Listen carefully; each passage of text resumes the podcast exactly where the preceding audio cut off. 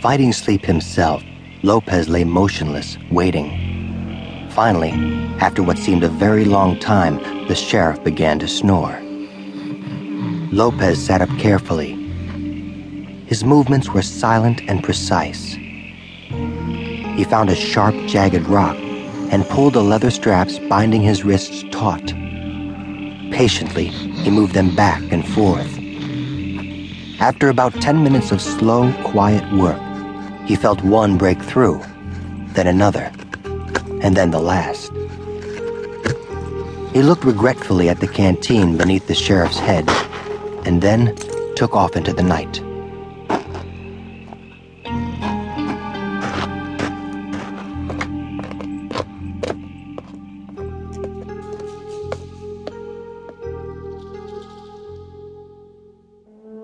When Marone woke up, it was still hours before morning. He was lightheaded, and there seemed to be little difference between being awake and sleeping. He walked out of a pure abstract need to survive. When the lava fields ended, he climbed down to the vast alkali flat below.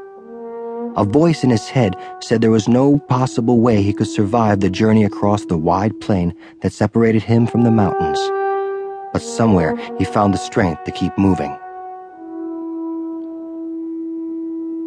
Lopez reached the end of the lava at dawn. From his vantage point, he could see Marone far ahead. He watched Marone stumble, fall, and pick himself up. He looked back once and wondered what the sheriff would do when he discovered his absence. Then he set out, following the other man's tracks. Exhausted, Sheriff Gates slept until he was awakened by the heat. He realized instantly that Lopez was gone. He sat up, feeling for his gun. It was still there. Lopez could have killed him or left him defenseless, but he hadn't. For that, the sheriff was grateful.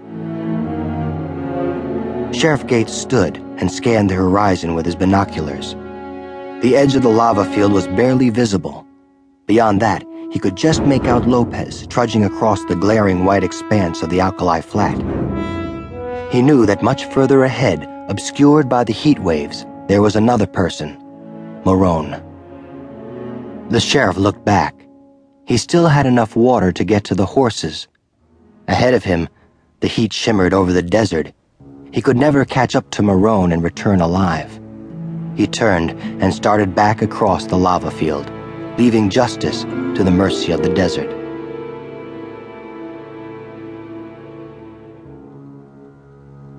The sun rose to its full height in the sky. In the afternoon, a sharp wind kicked up the fine alkali dust and the air became white and chalky. Lopez wrapped his bandana around his mouth and nose, but still the dust seeped in. Soon, the alkali had coated his face, lodging in the bloody cracks of his lips, mixing with the sweat beneath his hat. Lopez fell. He remembered what the sheriff had said. He wasn't special. He could die out here as easily as anybody else. The wind howled, and his eyelashes were almost caked shut.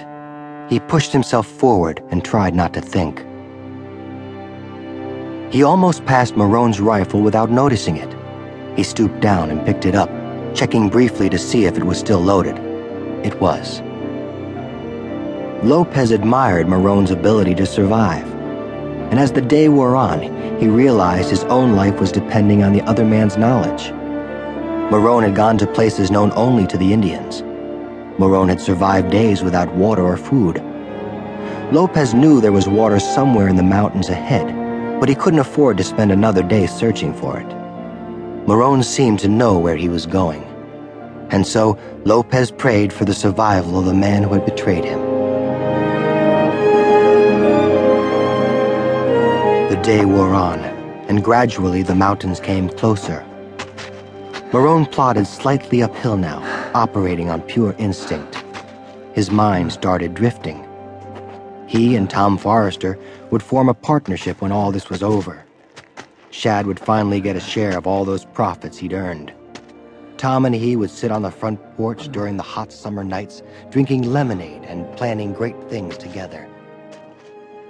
He could hold the sparkling glass, feel the sweat running down over his fingers.